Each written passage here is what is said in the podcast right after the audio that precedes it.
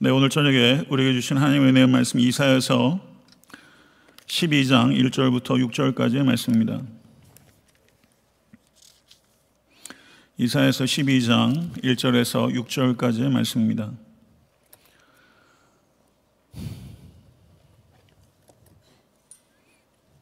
짧은 본문이기 때문에 다 같이 합독하도록 하겠습니다.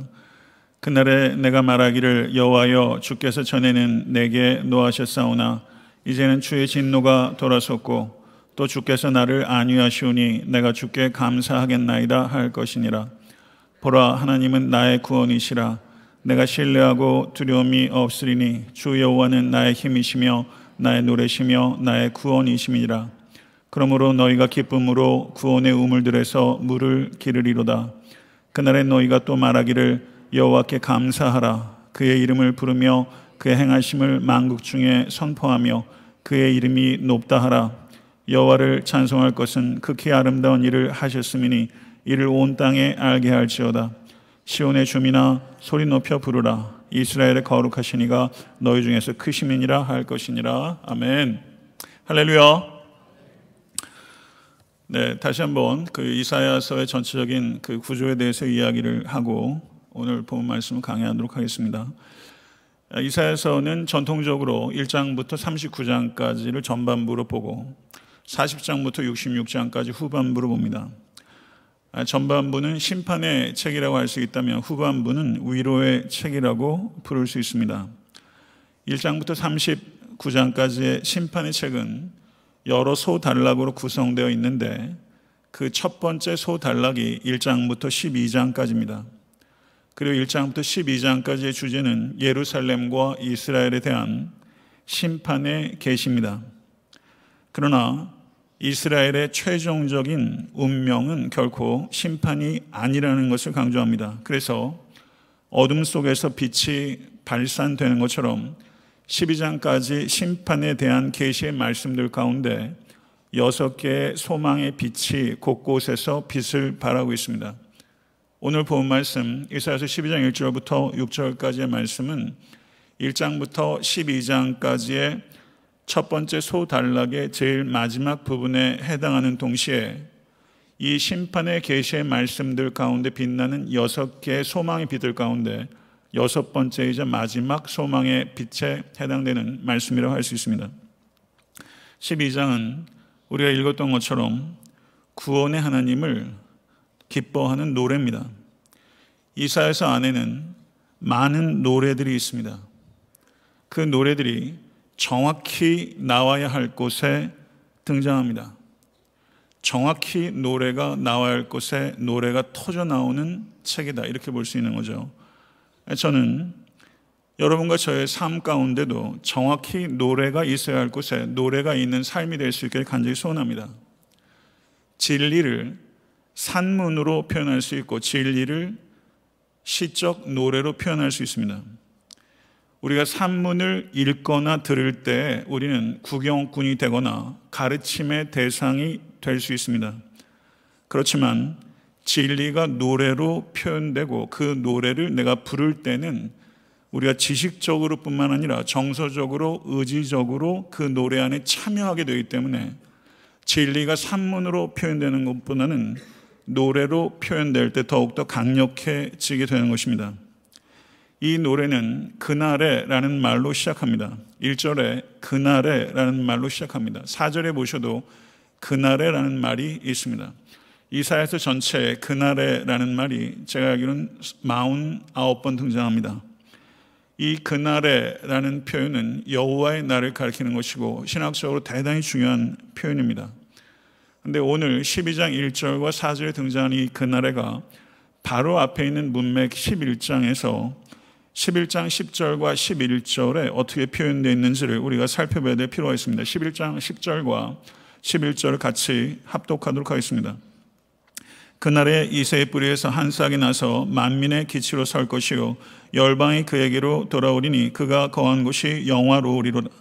그날에 주께서 다시 그의 손을 펴사 그 남은 백성을 아스루와 애굽과 바드로스와 구스와 엘람과 시날과 하맛과 바다 섬들에서 돌아오게 하실 것이니라. 아멘. 그날에는 어떤 일이 벌어집니까? 그날에는 돌아오게 될 것이다. 그날은 돌아오는 날입니다.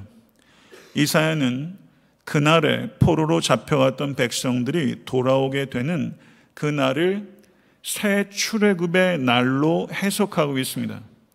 그날은 새 출애굽의 날입니다. 그렇기 때문에 이사야 12장의 이 노래는 출애굽한 후에 이스라엘 백성들이 홍해를 가르신 하나님의 구원의 역사를 통해서 구원받은 얘기가 출애굽기 14장에 기록되어 있고요.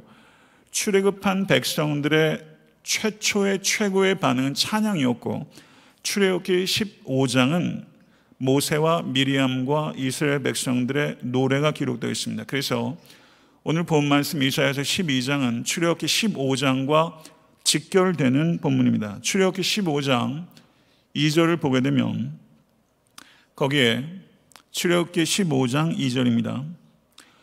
여호와는 나의 힘이요 노래시며 나의 구원이시로다.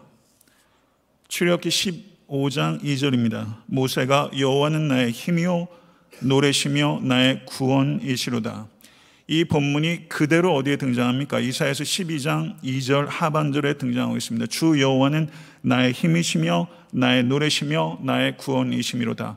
거의 동호 반복이 일어나고 있습니다. 출애굽기 15장 2절의 모세의 노래와 이사야서 12장 2절의 노래는 일치합니다. 그렇기 때문에 이사야는 이 노래를 새 출애굽의 노래로 부르고 있는 것입니다. 출애굽한 이스라엘의 백성들의 최초의 그리고 최고의 반응이 노래였다면 포로 생활로부터 새 출애굽하는 이스라엘의 최초의 그리고 최고의 노래 역시 반응 역시 노래여야 하고 그리고 죄와 사망으로부터 구원받은 구원의 길이신 예수 그리스도로 말미암아 출애굽한 교회 성도들의 최초의 최고의 반응은 찬송이어야 될 줄로 믿습니다. 아멘. 그래서 에베소서 1장 3절은 찬송하리로다라고 말하면서 202개의 문장 단어로 기록되어 있는 신약 성경 전체에서 가장 긴 노래가 등장하고 있어요. 그래서 에베소서 1장 3절부터 14절은 202개의 단어로 구성된 단 한 개의 문장입니다. 찬송하는 것이 구원받은 성도의 최초의 반응이고 최고의 반응인 줄로 믿습니다. 아멘.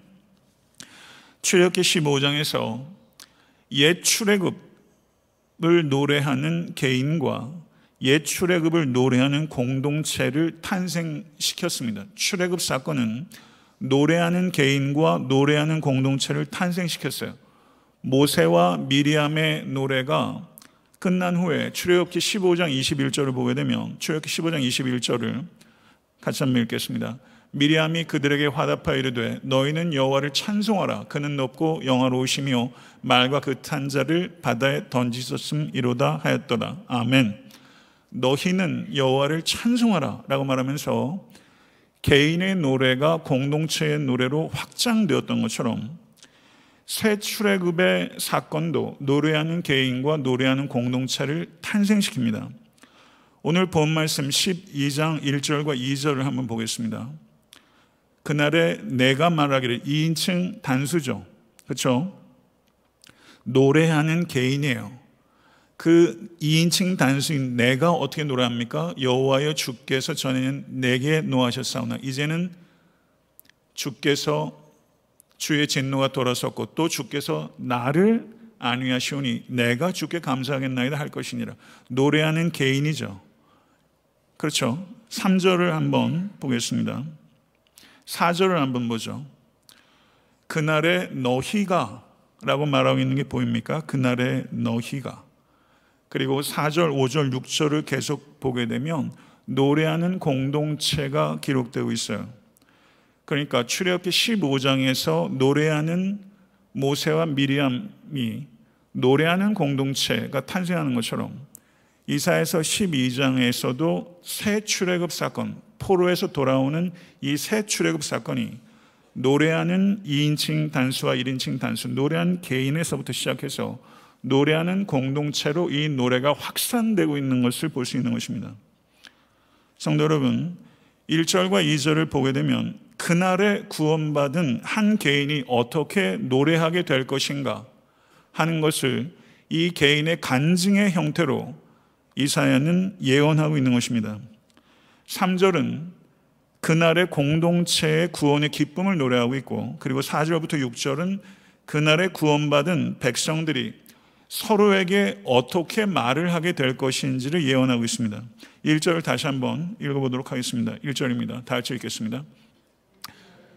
그날에 내가 말하기를 여호와여 주께서 전에는 내게 노하셨사오나 이제는 주의 진노가 돌아섰고 또 주께서 나를 안위하시오니 내가 주께 감사하겠나이다 할 것이니이다. 아멘. 노래하는 한 개인을 등장시키면서 구원의 그날에 개인이 어떻게 노래하게 될 것인지를 예언의 형식으로 표현하고 있는 거예요. 감사하겠나이다. 라고 맺어지고 있죠. 감사하는 이유가 무엇입니까? 주께서 진노로부터 돌아섰기 때문입니다. 죄인의 문제는 무엇입니까? 하나님의 진노 아래 있다는 것입니다. 믿으십니까? 하나님의 진노 아래 있는 것이 죄인의 문제의 핵심이에요. 하나님은 진노하시는 하나님이십니다. 근데 하나님의 진노하심은 불쾌함이 아니에요. 불쾌함의 결과가 아닙니다. 여러분과 저의 분노는 대부분 죄된 분노입니다. 불쾌함에서 비롯되는 결과가. 그러나 하나님의 진노는 불쾌함에 대한 결과가 아니라 죄에 대한 하나님의 정당하고 거룩한 반응인 줄 믿습니다. 하나님의 위로하심은 하나님의 진노가 정당하게 돌아섰을 때 주어지는 결과인 것입니다. 그렇다면 하나님께서 어떻게 하나님의 진노를 로부터 돌아서십니까? 이사야서 40장 1절을 보겠습니다. 이사야 40장 1절 다 같이 읽겠습니다. 너희 하나님이 이르시되 너희는 위로하라 내 백성을 위로하라. 이사야서가 전반부가 1장부터 39장까지고 40장부터 66장까지 후반부라 말씀드렸죠. 아래인 심판의 책, 위로의 책입니다. 위로의 책의 시작이 바로 40장 1절로 일어나게 되는 것이죠. 심판에서 위로로 전환되는 거예요. 그러면 하나님께서 어떻게 진노에서 위로로 전환이 됩니까? 이것에 대해서 오늘 본문은 이야기하고 있지 않습니다. 그렇지만 우리가 이사야가 어떻게 하나님께서 진노에서 위로로 돌아섰는가에 대해서 40장부터 본격적으로 말하게 될 것인데 하나님의 진노를 담당할 한 사람이 있게 될 것이다 라고 말합니다. 이사에서 53장이 바로 하나님의 진노를 담당할 한 사람, 곧 우리 주 예수 그리스도를 예시합니다. 이사에서 53장 10절부터 12절을 같이 읽겠습니다. 여호와께서 그에게 상함을 받게 하시기를 원하사 질고를 당하게 하셨은즉 그의 영혼을 속건 제물로 드리게 이르면 그가 씨를 보게 되며 그의 날은 길 것이요 또 그의 손으로 여호와께서 기뻐하시는 뜻을 성취하리로다. 그가 자기 영혼에 수고한 것을 보고 만족하게 여길 것이라. 나의 의로운 종이 자기 지식으로 많은 사람을 의롭게 하며 또 그들의 죄악을 친히 담당하리로다. 그러므로 내가 그에게 존귀한 자와 함께 몫을 받게 하며 강한 자와 함께 탈취한 것을 나누게 하리니 이는 그가 자기 영혼을 버려 사망에 이르게 하며 범죄자 중 하나로 헤아림을 받았음이니라. 그러나 그가 많은 사람의 죄를 담당하며 범죄자를 위하여 기도하였느니라. 아멘. 어떻게 하나님께서 진노에서 돌아서셨습니까? 그 진노를 쏟아 부은 대상이 있었기 때문입니다. 하나님의 진노가 정당하게 해결되었기 때문입니다. 그 진노를 담당하신 이가 누굽니까? 우리 주 예수 그리스도이십니다. 오늘 본 말씀 2절을 다시 한번 보겠습니다. 거기에 보게 되면요. 보라 하나님은 나의 구원이시라. 그리고 2절 제일 마지막을 보세요. 나의 구원이심이라. 그러니까 2절은 나의 구원이심이다. 나의 구원이시라로 쌓여 있는 구조라는 거죠. 그렇죠. 남유다 아스 왕은 남유다의 운명을 어디에 걸었습니까? 아수르라는 제국에 걸었어요. 그 결과 아수르를 의지한 결과 남유다는 패망했습니다. 성도 여러분, 아수르는 상징하는 바가 있습니다. 아수르는 무엇입니까? 세상 어떠한 권세도 그것을 의지하는 순간 결코 구원을 얻지 못한다는 것입니다. 오직 하나님만이 구원이신 줄로 믿습니다. 믿으십니까? 여기에서 보게 되면요. 구원이시라 나의 구원이심이라. 이 중간에 있는 내용들을 한번 같이 읽겠습니다. 시작. 내가 신뢰하고 두려움이 없으리니 주 여호와는 나의 힘이시며 나의 노래시며. 그렇죠? 여기에서 구원 얻은 성도의 네 가지 특징이 나오는 거예요. 여러분의 특징이 저의 특징이 네 가지여야 됩니다. 내가 신뢰하고 첫째 두려움이 없고 주 여호와를 나의 힘으로 삼고 나의 노래를 삼는 것 이것이 구원 얻은 성도의 네 가지 특징이에요. 그리고 여기서 이것을 히브리어 문법적으로 분석하게 되면 내가 신뢰하고 두려움이 없으리니 그 이유는 주 여호와께서 나의 힘이시며 나의 노래이시기 때문입니다. 이렇게 번역할 수 있습니다. 그래서 NIV 번역은 그렇게 번역하고 있지 않지만 ESV 번역에서는 두려움이 없으리니 그 다음에 for라는 전치사 접속사를 통해서 그 이유를 설명하고 있는 거예요. 신뢰하고 두려움이 없는 이유는 주 여호와께서 나의 힘이시며 나의 노래이시기 때문입니다. 아멘. 믿으십니까? 성도 여러분, 어떻게 두려움을 이깁니까? 하나님을 신뢰할 때 이길 수 있게 되는 것입니다. 하나님을 신뢰하지 않으면 두려움에 쌓이게 될 것입니다. 하나님을 나의 힘이라고 진실로 고백하고 경험하고 계십니까? 하나님께서 우리에게 주시는 선물을 힘으로 삼는 것과 하나님 자신을 힘으로 삼는 것은 대단히 다른 것입니다. 하나님께서 주시는 것을 의지하지 말고 하나님 자신을 의지하십시오. 이것은 굉장히 큰 차이예요. 그리고 하나님 자신을 성도 여러분 힘으로 삼을 때 그 결과는 뭐냐면 노래예요. 하나님 자신을 힘으로 삼는 자에겐 자유함이 옵니다. 이 자유한 영혼의 자연스러운 결과는 노래예요. 자유한 영혼의 특징이에요. 그게 노래예요. 성도 여러분, 여러분과 나의 삶이, 저의 삶이, 인간의 삶이 우리의 유한한 노력에 달려있지 않습니다. 노력할 필요가 없다는 뜻이 아니에요. 우리의 삶은 나의 힘에 달려있지 않아요. 전능하신 하나님의 무한한 능력에 달려있는 줄로 믿습니다. 아멘. 나의 유한한 능력에 달려있지 않고 하나님의 전능하신 능력에 달려있다는 것을 진실로 믿을 때, 이걸 정말 믿을 때 그 영혼에 자유함이 생겨요. 그리고 자유한 영혼은 반드시 노래하게 됩니다. 그리고 이 노래가 확장되는 게 3절부터 6절까지예요. 노래가 확장되고 있어요. 개인의 노래가 공동체의 노래로 확장되는 거예요. 이런 일들이 저희 애타한테 섬기는 교회에서 일어나게 되기를 간절히 소원합니다. 이 노래가 확장되는, 노래에는 전염성이 있어요. 노래에는 전염성이 있어요.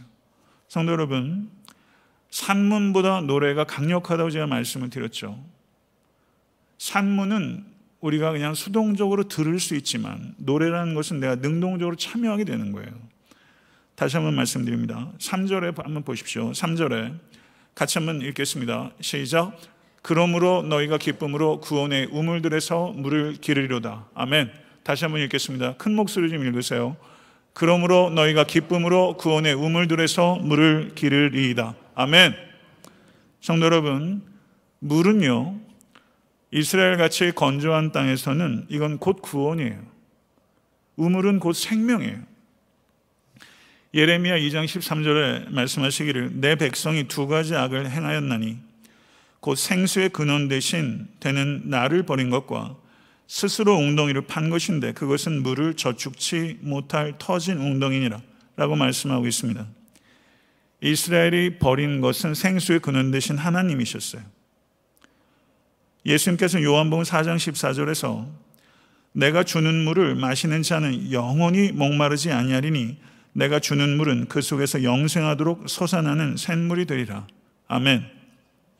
이 말씀을 통해서 예수 그리스도께서는 곧 생수의 근원이신 하나님이 곧 자기 자신이라고 자신의 정체성을 밝힌 것입니다. 오늘 본 말씀 이사에서 12장 3절에서 너희가 기쁨으로 구원의 우물들에서 물을 기르리다.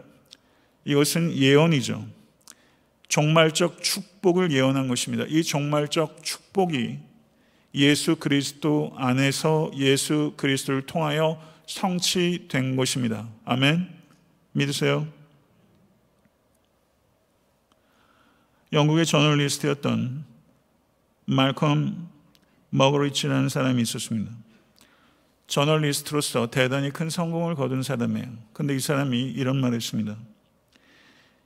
이 세상에 어떤 성공과 승리도 그리스도께서 영적으로 갈급한 이에게 주시는 생수 한 모금에 비하면 아무것도 아닙니다. 아무것도 아닌 정도가 아니라 정확하게 말하면 방해가 되는 것입니다. 이렇게 말했어요. 다시 한번 제가 읽겠습니다.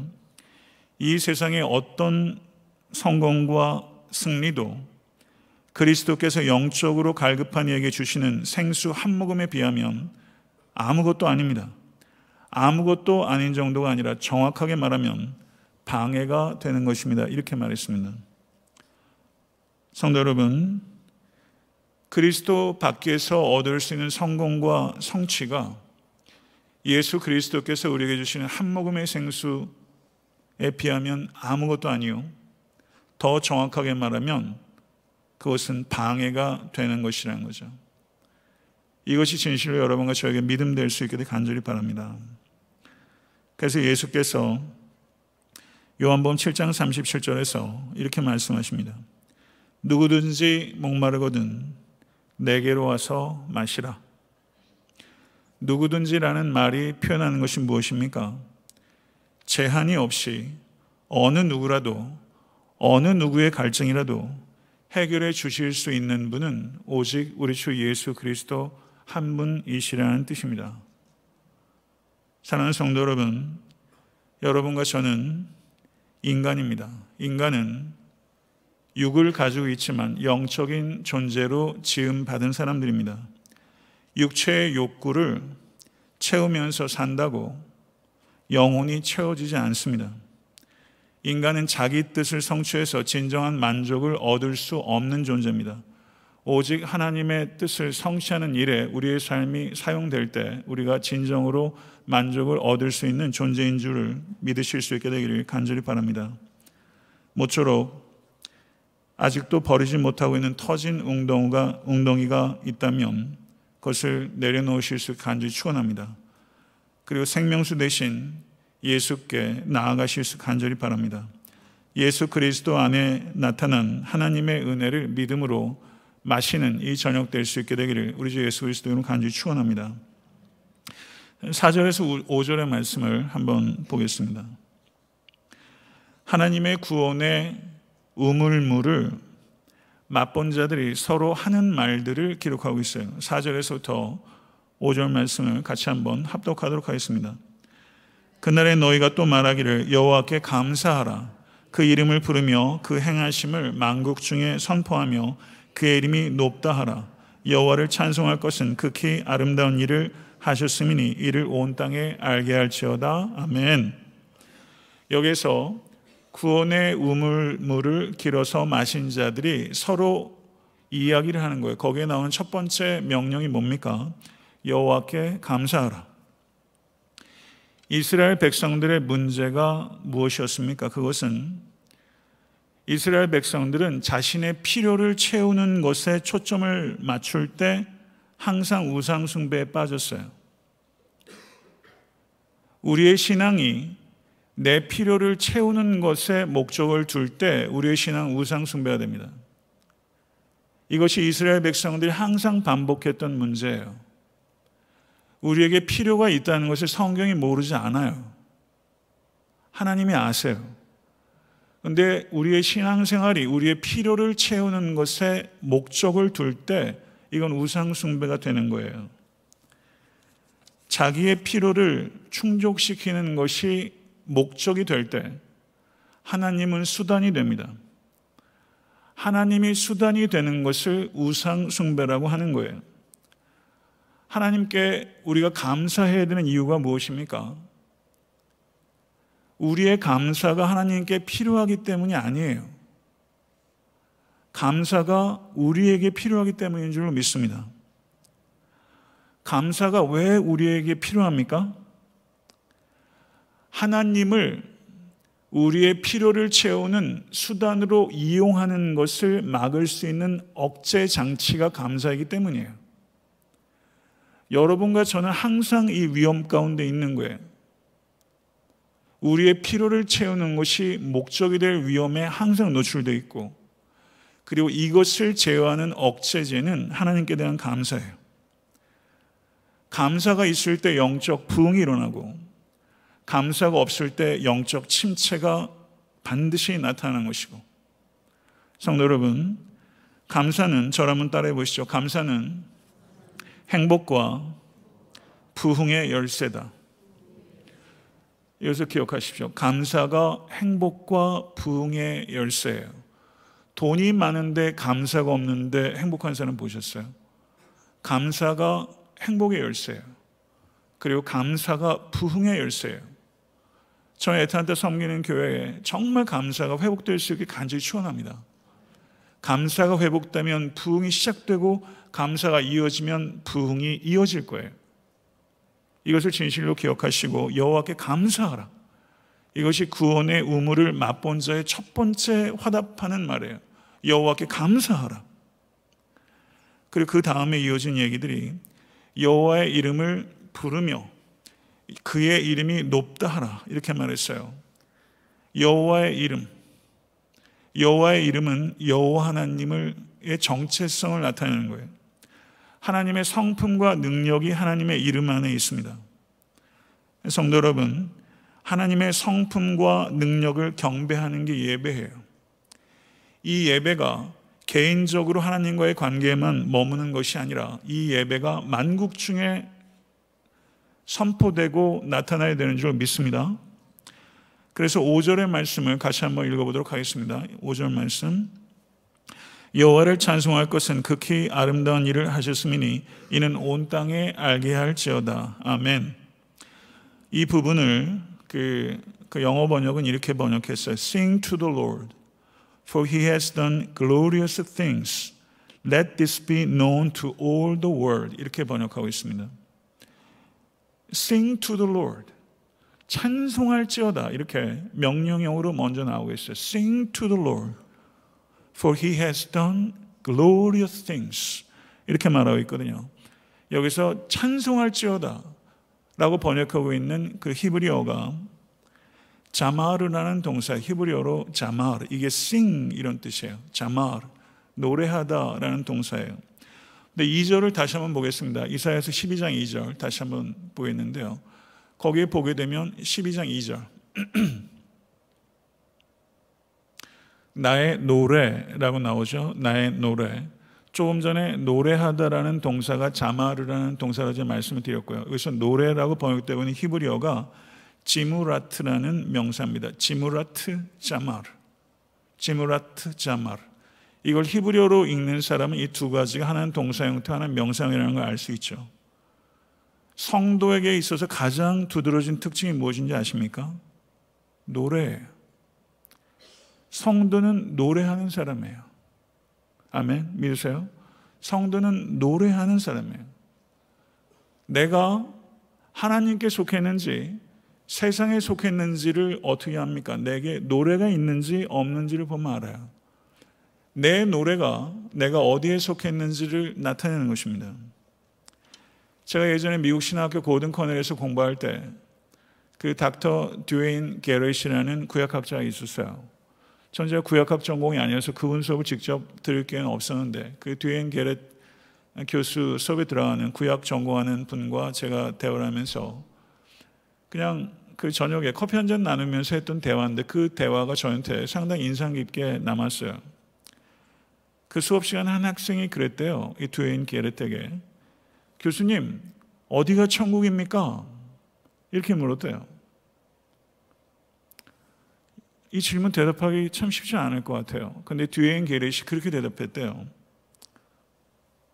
하나님을 찬양하는 곳이 천국입니다.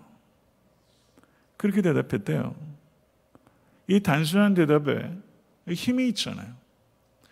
성도의 특징이 자마를 하는 게 성도의 특징이고 노래가 곧 성도의 특징인데 그럼 천국이 어디냐? 하나님을 찬양하는 곳이 천국이다. 믿으십니까? 하나님을 노래하는 곳이 천국이에요. 종교개혁자 마틴 루터가 이 종교개혁의 그, 그 무거운 짐을 지고서 번민하는 날이 있었어요. 한숨을 푹푹 내쉬면서 이 마틴 루터가 밤에 잠을 못 자고 있었는데 이 마틴 루터의 아내가 갑자기 상복을 입고 방에 들어오더랍니다. 그래서 마틴 루터가 너무 깜짝 놀래가지고 여보 누가 죽었어요? 이렇게 물었더니 아내가 돌아가셨습니다. 그래서 마틴 루터가 도대체 누가 죽었는데요? 이렇게 물었더니 마틴 루터의 아내가 그렇게 대답했대요. 하나님이 돌아가셨습니다. 근데 마틴 루터 당황해서 아니 그게 무슨 소리요? 그랬더니 마틴 루터에게 이 아내가 그랬대요. 여보, 하나님이 돌아가시지 않았는데 왜 그렇게 불안해하세요? 이렇게 이야기를 했답니다. 그때 마틴 루터가 깨달음을 얻고 벌떡 일어나서 저가 만든 노래가 바로 내주는 강한 성이요 방패와 병기 대신에 큰 환란에서 우리를 구하여 내시리로다. 옛 원수 마귀는 이때도 힘을 써 모략과 권세로 무기를 삼으니 천하에 누가 당하랴. 내 힘만 의지할 때는 패할 수밖에 없도다. 힘 있는 장수 나와서 날 대신하여 싸우네. 이 장수 누군가? 주 예수 그리스도 만군의 주로다. 당할 자 누구랴? 반드시 이기리로다. 아멘. 마틴 루터가 이 노래를 통해서 이겨냈다는 거죠. 제가 제일 좋아하는 찬양이 내 평생에 가는 길 It is well with my soul. 이게 제가 제일 좋아하는 찬양이에요. 이 찬양의 배경에 대해서 여러분들도 좀 아실 거라고 생각합니다만 조금 더 제가 그, 그 배경 이야기를 자세하게 말씀을 드리면 이 호레이시오 스페포드라는 이 사람이 시카고에서 대단히 성공한 변호사였고 린드 대학교와 시카고 의과대학의 법리학 교수였고 그리고 노스웨스트 장로교 신학교 이사였고 운영위원이었답니다. 그리고 세계적인 그 복음 전도자인 무디와 절친한 친구였고 그리고 무디가 섬긴 교회 회계 집사였고 주일학교 교사로 섬기던 대단히 독실한 크리스천이었대요. 그런데 이 스페포드가 나이가 43이 됐을 때 1871년에 시카고의 대화재가 나서 이 스페포드가 재산의 거의 대부분을 잃어버렸습니다. 그런데 돈을 잃은 것보다 더 힘든 일이 있었는데 그, 그 화재 직전에 스페포드의 아들이 급성 전염성 피부 질환으로 그만 죽고 말았어요. 그래서 이 엄청난 시련을 겪으면서 스페포드와 그리고 자기 가족들에게 휴식이 필요하다고 생각했고 1873년에 그의 아내와 네 딸과 영국 여행을 비롯한 유럽 여행을 계획했답니다. 그리고 때마침 그때 유럽에서 이 무디 목사님이 복음 전도 사역을 하고 있었기 때문에 그 절친인 무디 목사님을 좀 돕고 싶은 마음도 있었다고 그래요. 그래서 1873년 11월 15일에 스페포드의 아내와 네 딸을 비롯한 수백 명의 승객들을 태운 프랑스 여객선 빌르 드 아브로가 아, 뉴욕항을 출발하게 됩니다. 그런데 출항 몇 분 전에 스페포드가 급한 정가를 받았어요. 그래서 스페포드만 배에서 내리고 나는 나중에 따라갈 터이니 하면서 아내와 내 딸을 먼저 보냈습니다. 그리고 이 배가 잘 가다가 모두 잠이 든 새벽 2시에 그 배가 대서양 한가운데서 영국의 라키언 호라는 배와 정면 충돌하게 됩니다. 그래서 226명이 생명을 잃었어요. 그 와중에 스페포드의 딸들은 다 죽었고 아내만 간신히 목숨을 구조받았습니다. 그리고 스페포드 부인이 9일 후에 Saved Alone이라는 짤막한 전문을 남편인 스페포드에게 전했습니다. 이 소식을 들은 스페포드가 급하게 생존한 아내에게 가기 위해서 배를 타고 대상을 건너던 길에 선장과 함께 이야기를 할 때 선장이 스페포드에게 이렇게 말했대요. 선생님, 지금 이 배가 선생님의 따님들이 잠긴 무리를 지나가고 있습니다. 이렇게 이야기를 했답니다. 그때까지 애써서 침착함을 유지하고 있던 스페포드는 더 이상 견디지 못하고 선실로 돌아가서 울부짖기 시작합니다.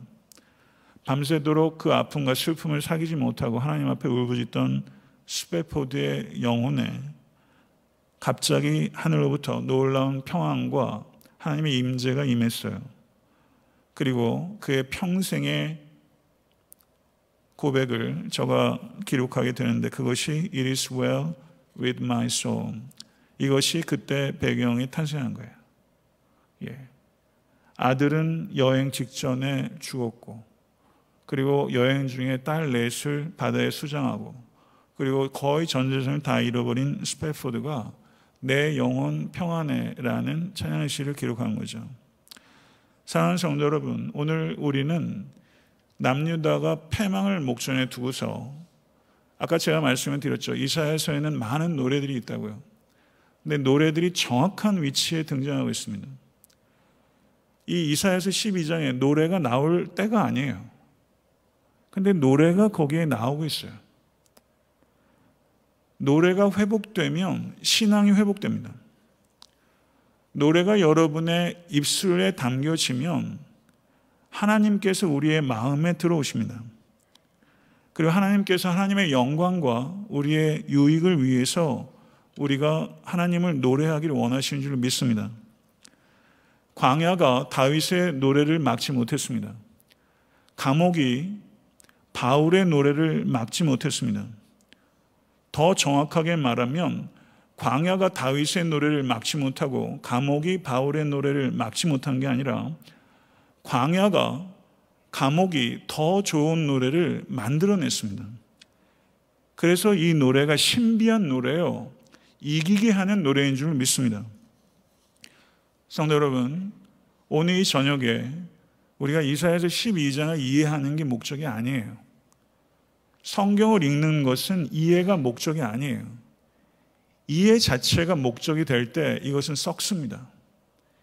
이해가 목적이 아니라 이 이해를 통해서 우리가 하나님을 경험하고 순종하는 게 목적이 될 때 이 말씀은 살아서 역사하게 되는 거예요. 사랑하는 성도 여러분, 오늘 이 저녁에 여러분의 삶의 형편이 도저히 노래가 안 나오는 상황이라 할지라도 오늘 이 12장의 이 이사야가 얼마나 고독하며 곤고한 영혼입니까? 누가 그의 말을 듣습니까? 그렇지만 저가 이 노래를 불러요.